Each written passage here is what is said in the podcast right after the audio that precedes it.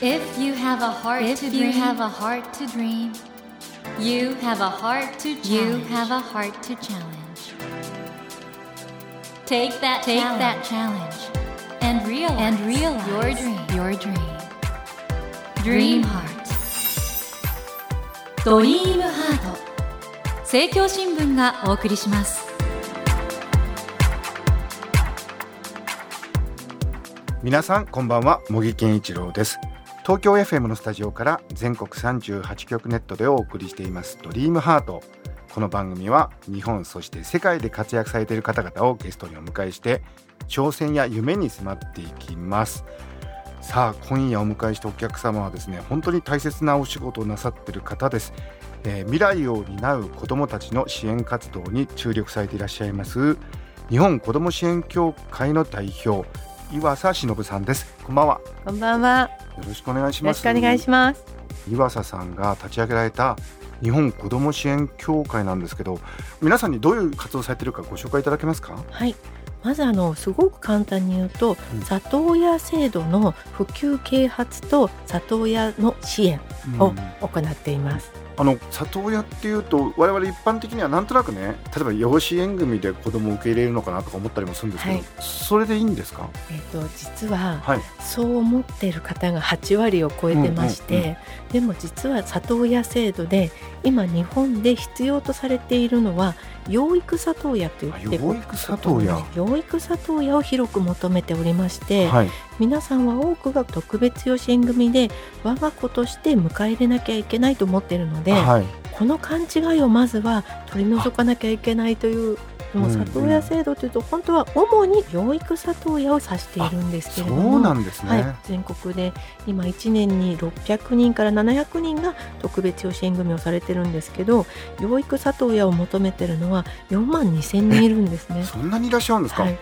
なので本当は養育里親を担ってくださる方を広く求めてるんですけど皆さん勘違いして私たちはそんな一人もう一人養っていく余裕はないわとか一生面倒を見なきゃと思ってるんですよね。でもこちらの養育里親はちゃんと国から養育費も出ますのでそんな皆さんに負担はないんです。養育費も支給されるんですね、はいはい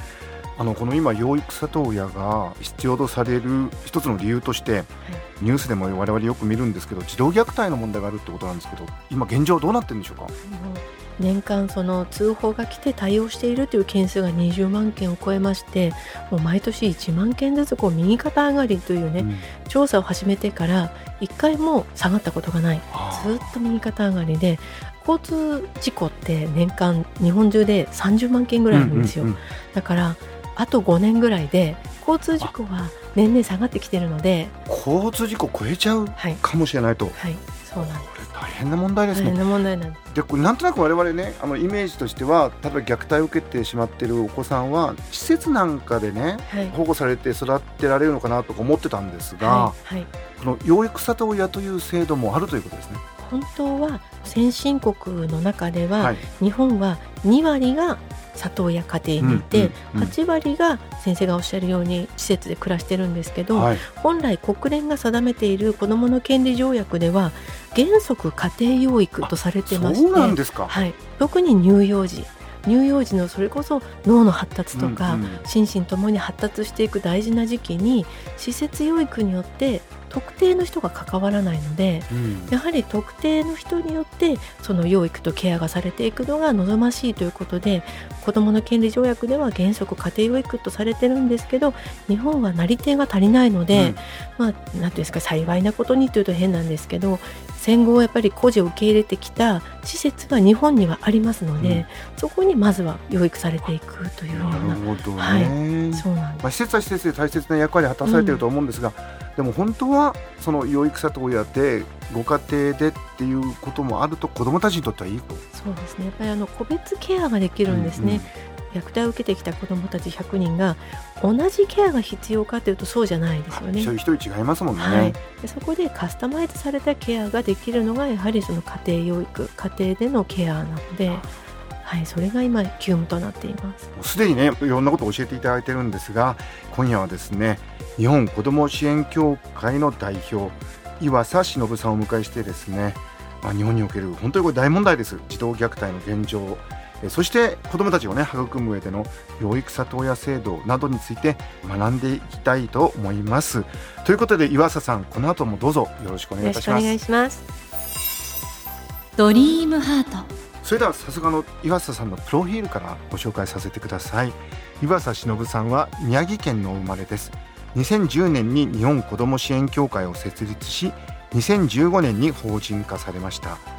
現在は関西を拠点に虐待防止活動や里親の啓発支援を主に行っていらっしゃいます。その他オンライン里親会も設立し全国の里親の方々を支えていらっしゃいます。またご自身も養育里親として15歳の女の子と暮らしていらっしゃいます。ということなんですけどこのプロフィールの中であのオンライン里親会ってのはどういうものなんですか、あの2年前にコロナが蔓延してきて、うん。コロナ禍によって里親たちのさまざま地域で行われてきた交流会というのが、うんうん。厚労省の方から交流を控えてほはいしいというような通達がありまして、里親たちはそこで時々集まってお互いのこう問題とか悩みをこううん吐露してたんですけれども、その場が閉ざされてもう虐待を受けてきた子どもを養育している里親の大変さって多分一般のお母さん方はわからないんですけど、やはりその虐待を負った子どもの特徴というのがありまして、うん。例えば暴力を受けてきた子どもであればすごく暴力的だったり、うんうん。もしくは暴力がない今の状況を不安になってしまうはい。再現性というのを持ってまして、うん。安心したいがために暴力をもう一度振るってほしいという、うん。だから私たちの怒りのスイッチを押しに来るんですね。はいはいはい殴られるように。うん。けしかけてくるという特徴がありまして里親としてはそれを我慢して波を越えてまたスイッチを押されて我慢してというのをとてもあの疲弊していくんです、はいはい。毎日。でその中で交流も断たれたので本当に孤立した中でその何回もスイッチを押されていくともうなんかね SNS でいろんな悲鳴がこう目にするようになって、うん。じゃあオンラインでみんなでつながってうん。悩みを話し合おうよということでオンライン里親会というのを設立して話し合いをするようになりました。子どもたちを支えるためにはまず子どもたちを支える養育里親の皆さんをはい。支え合わなくちゃいけないということですよもうギブアッね。プさせないように。うん。はい。そして今あの15歳の女の子の養育里親をされてるってことなんですが、はい。この女の子は何歳の時から、この子はね4歳で初めて知り合って、はい、もう11年ですね。じゃあ随分長い時間をはい。過ごされて、もう見た目には多分皆さん普通の親子にしか見えないと思う、うんうん。なぜか似てくるんですよ。うん あの言うこともそうですし姿形もちょっと似てくるので普通の親子なんですけど制度上は養育里親として、うんお母さんが親権を持ってらっしゃって面会交流うちはないんですけども他の里親さんとかはまあ面会交流とかも実親さんとしながらあ養育をそうなんですね。はそうなんです。これあの今児童虐待ってのは本当ニュースで目にすることも多いんですけども、うん。やはりあの増えてらっしゃるっていうふうにおっしゃいましたがこれ、はい。どういう背景があって今増えてるんですかね？やはり貧困と暴力のうん。連鎖。で連鎖って簡単に言うとすごく軽々しいんですけど良くも悪くも育ちっていうのが7割繰り返すっていうのがこれ小児科学会で研究で分かってまして、これは別にあの暴力を7割次に繰り返すってわけではなくて教育を受けてきた子どもたち、適切な養育を受けてきた子どもたちも次世代自分が親になった時にその養育を繰り返す可能性というのは7割っていうことなんですね。。うんうんだから良くも悪くも自分の育ちを7割継承していくという特性を人間というのは持っていると。なるほだからなかなかその貧困層と言われる今日を生きるのがやっとの人たちっていうのは、予定していない妊娠をしていくので自分がまだ成熟していないのに子供を産んでしまうその子が産んだ時にトラウマが大きな要因となっています。そうですか。うん子供の時に残っているその脳にこびりついたそのトラウマがですね、はい自分が産んだ赤ちゃんの泣き声を聞いて引っ張られる。あそういうこともあるんですね。はっていうことはあれですね親御さんにもなんか社会的な支援っていうのは本当は必要だってことですね。そうですね。だ本当にすごく大変なのは他の先進国でももちろん今までもこう試みてきたんですけれども、うん結局もうすでに大人ってこう軍艦みたいなものですよね。はい。固執してるし意志も固いのでなかなかこう方向を変えることができない。うんねだけど子供だったらまだ小舟なのでまだこっちだよって言ったらスーッとこっちに来れるじゃないですか。はい。子供のうちにこの大人にしない施策をしていくのがもう同時に必要だと。だからやっぱり親御さんのケアもちろん行政とかされてるんですけどなかなかやっぱり難しい常に臨戦態勢にあるような方々がど。要は先生がよくおっしゃっていらっしゃる安全基地のないはい。大人が子供を産んでますので、何かこうその人を改善していこうととても難しく時間がかかるという状況ですね。まさにあの岩佐さんがエッセイで書きになられていたジョン・ボールビーのね、はい愛着理論私たちも研究したりしてるんですけど改めてリスナーの方にこのボールビーの愛着理論っていうのはどういうもので子供にとってどう大事なのかってことをちょっとお伝えいただいてよろしいですかね？そうですね。もうすごく簡単に言うと心の弾力性なのかなと愛着っていうのは、ハートをね透明に薄いでも鋼のような膜で覆われた子供っていうのは泣いてお腹が空いたよこのままミルクが飲めなかったら死んじゃうよという危機的状況を保護者に伝えるその人がミルクをくれるこの安心と危機の繰り返しで愛着っていうのを形成していくんですけども安心安全というのを子供が獲得していった時に信頼とか愛着の形成ってすごく重要なのは特定の人との関わりなんですよね。日替わりで誰かがミルクをあげてもこの愛着というのは形成できないというのが分かっていて、だから施設養育では愛着形成が厳しいということですね、その状況的に。なので、まあ、家庭養育ということは推奨されてるんですけどその安心で安全の輪みたいなのが心にできて膜ができるとこう何か傷つくような出来事が起こっても傷を受けにくくそして回復しやすいはいというね、特徴があっていろんな出来事を弾力性を持ってこう受け入れていけるのが、まあ、愛着なんじゃないかと。大体まあ、6歳ぐらいまでにほとんど愛着というのは形成されると分かってるんですけれどもそれが形成されていない人は常にやはり不安なので傷つかないようにあまり行動をしないとか誰かと関わらないとか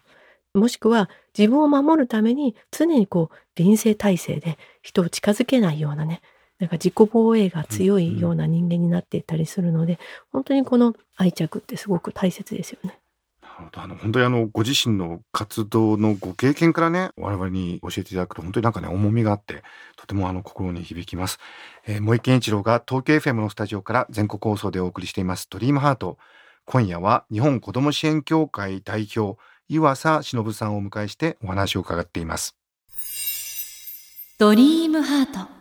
お話によるとたとえ子育てしたことある親御さんでも養育里親になるとなかなかご苦労されるってことなんです、はい。どこのあたりがポイントになるんですか、例えばご自身のお子さんはうん。飛躍時の特徴を持ってないので、うん。それこそ関係性がゼロから始まっているじゃないですか。だけどすでに傷ついている子供を受け入れるというのは人を信用していないマイナスの子供が来るわけですよ。うん。マイナスからゼロに持っていくだけで多分半年から1年は未就学児でもそれぐらいの期間がかかると思います。受けてきた虐待が激しければ激しいほど信頼を取り戻すっていうのがとても難しいので里親家庭に行ってから半年間一言も口を聞かない子供もいましたし、うん。目を合わせることもできない。私が今一緒に暮らしている子も出会った時にはだいぶあの人に対しての信頼のは持っていない子供だったので、うんうんお話もできなかったですしなかなか一緒にどこかに出かけるっていうのが難しいような子供だったんですけどそういったのを実施さんの時には多分経験なさってないのであ、それそうですよね。はいうんうんその実施の子育て経験が全く通用しないような子供が来るので言葉のコミュニケーションのやり取りもできないですしそこから関係性が始まるので本当に大変なんですよ。そんな中で1年ぐらいでだいたい25%ぐらいの方が、まあ、ギブアップっていうか、まあうん。ちょっと一度やめてしまわれるってことなんですけど、はい。やっぱりそれはかなり大変だから。はい。お話ししたようにその信頼を取り戻すのに半年から1年ぐらい、うんうん。この間試し期間と言われましてうん。子供がいろいろ試してくるんですね大人を。はいはい。この人は信用していいんだろうかとか、今まで試しては裏切られ試しては裏切られ親にもね食べていいよって言われて食べたら怒られたとか全て裏切られてきた経験を持っている子供なのでその信頼できるような関係性を築くまでが一番厳しいんですけども、うんそこまでに皆さん耐えきれなくてギブアップしていくケースが多いのでここをなんとか支えていければいいんじゃないかと。ということは事前にいろいろ研修するっていうか学ぶことも大切ですね。そうですね。なんで子供がそういう行動をとっているのかっていうのを理解するとなんか腑に落ちるんですよね皆さん。うんうんなるほどって。うんうんで実子を育ててきた自負があればあるほどその子が特殊でとんでもない子なんじゃないかっていうふうに思ったりもしくは私のあ悪いんじゃないかと？何かこう器が足りないといううんか自分を責め始めたりですね、まあいろんな要因からやめてってしまうのでそこをまずは理解させるのが必要ですね。あのそんな中養育里親になる喜びみたいなのもあると思うんですけどその岩佐さんご自身もね養育里親でいらっしゃいますけど、どういう時に喜びを感じられますか、ぱりまあ最初心が回復していくのがうん。ものすごいスピードで回復していくのでうん。それは本当にこう見ててやりがいありますし、うん。何年も暮らしてきて最初はね信頼関係築けない子なのでちょっと攻撃的だったうん。りいろいろあったんですけど、私たちは夫もそうですけども血がつながってないけど家族だよねって話をして一緒に暮らしてきたんですけどね、うん。ちょうど6年ぐらい暮らした時に子供の顔色見ただけできっと今あちょっと嘘ついたなとか分かるようになるじゃないですか。でその時にちょっと突っ込んだら「あやっぱり親子は違うよね。血がつながってると違うよね」って言い出して「うん。あれ？血がつながってるとか言い出してるけど何かそういう妄想を持ち始めたかなと思って聞いたら「いやそろそろ血がつながってると思うよ」って いいですね。そろそろつながるってあそれだけでも信頼してくれてるんだと思った時に、やっぱりこれ以上ない褒め言葉ですよね。ねえなんか嬉しいですね。報われた気がしますね。はいこれ養育里親になるためにはどういうあのプロセスとか審査とかきっとあるんですよね。はい、最初にまあ児童相談所の門を叩きまして、うん。そこから簡単にこう状況を聞かれる。ねえ。今子供が来ていい状況なのかどうか、うんうん。例えば新婚さんだったらうん。あの3年以内の離婚率が高いので。なるほど。っと3年経ってから来てもらえませんか？ちょっとそうかそもそもだから夫婦関係安定してますかみたいなことも 言われたりするんですね。なるほど。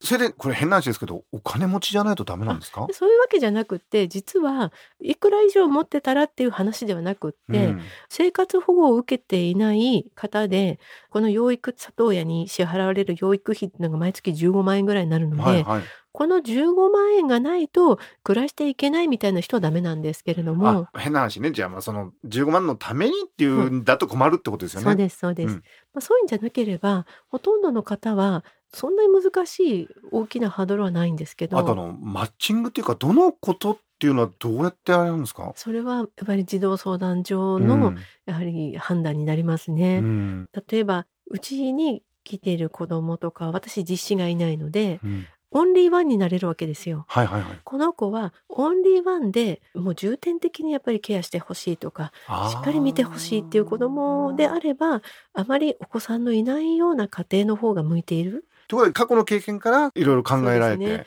まあ、大人が考える今の最善であろうというような先に行きますね。まあそんなことをねいろいろやる中で養育里親になるっていうのはちょっとハードルが高いかなっていう方には寄付をするとかいろんな方法もあるんですよね。はい、子供を直接応援したがる方がすごく多くって、うん。里子さんに会いたいとかね、うんうんうん。里親さんのところに直接行って何かお手伝いしたいとかっていう要望もよくあるんですけれども、なかなかやはりとてもデリケートな子供たちなので直接っていうのは大変難しいんですけれどももし関心があったらそういった活動のお手伝いをするとか、うんうん活動自体を資金で支えていくとかいろいろ子どもの未来を支える手段っていうのは実は皆さん何かあるので参加していただけたらいいなと思います。そうですね。えー、岩佐さんはですね FM 大阪と日本子ども支援協会との共同プロジェクトで子どもの虐待死ゼロを目指す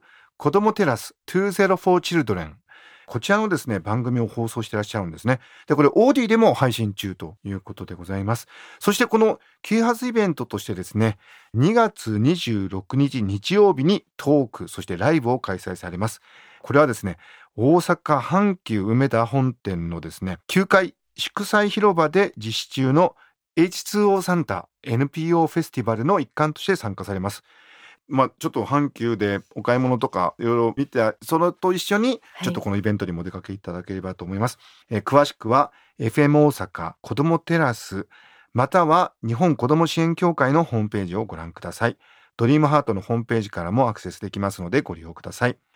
森健一郎が東京 FM のスタジオから全国放送でお送りしていますドリームハート。今夜は NPO 法人日本子ども支援協会代表岩佐忍さんをお迎えしました。岩佐さん本当に勉強になりました。いろいろ教えていただいてありがとうございました、えー、岩佐忍さんにはですねまた来週もお越しいただきお話の続きを伺っていこうと思います。岩佐さん来週もどうぞよろしくお願いします。よろしくお願いします。Never let go of that dream. Never forget Never forget that heart to challenge 茂木健一郎が東京 FM のスタジオから全国38局ネットでお送りしてきました「ドリームハート。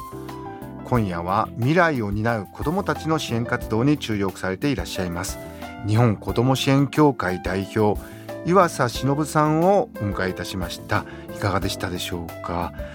皆さん僕本当に日本という国にとってね子どもたちを支援するって一番大事なことだと思うんですよ。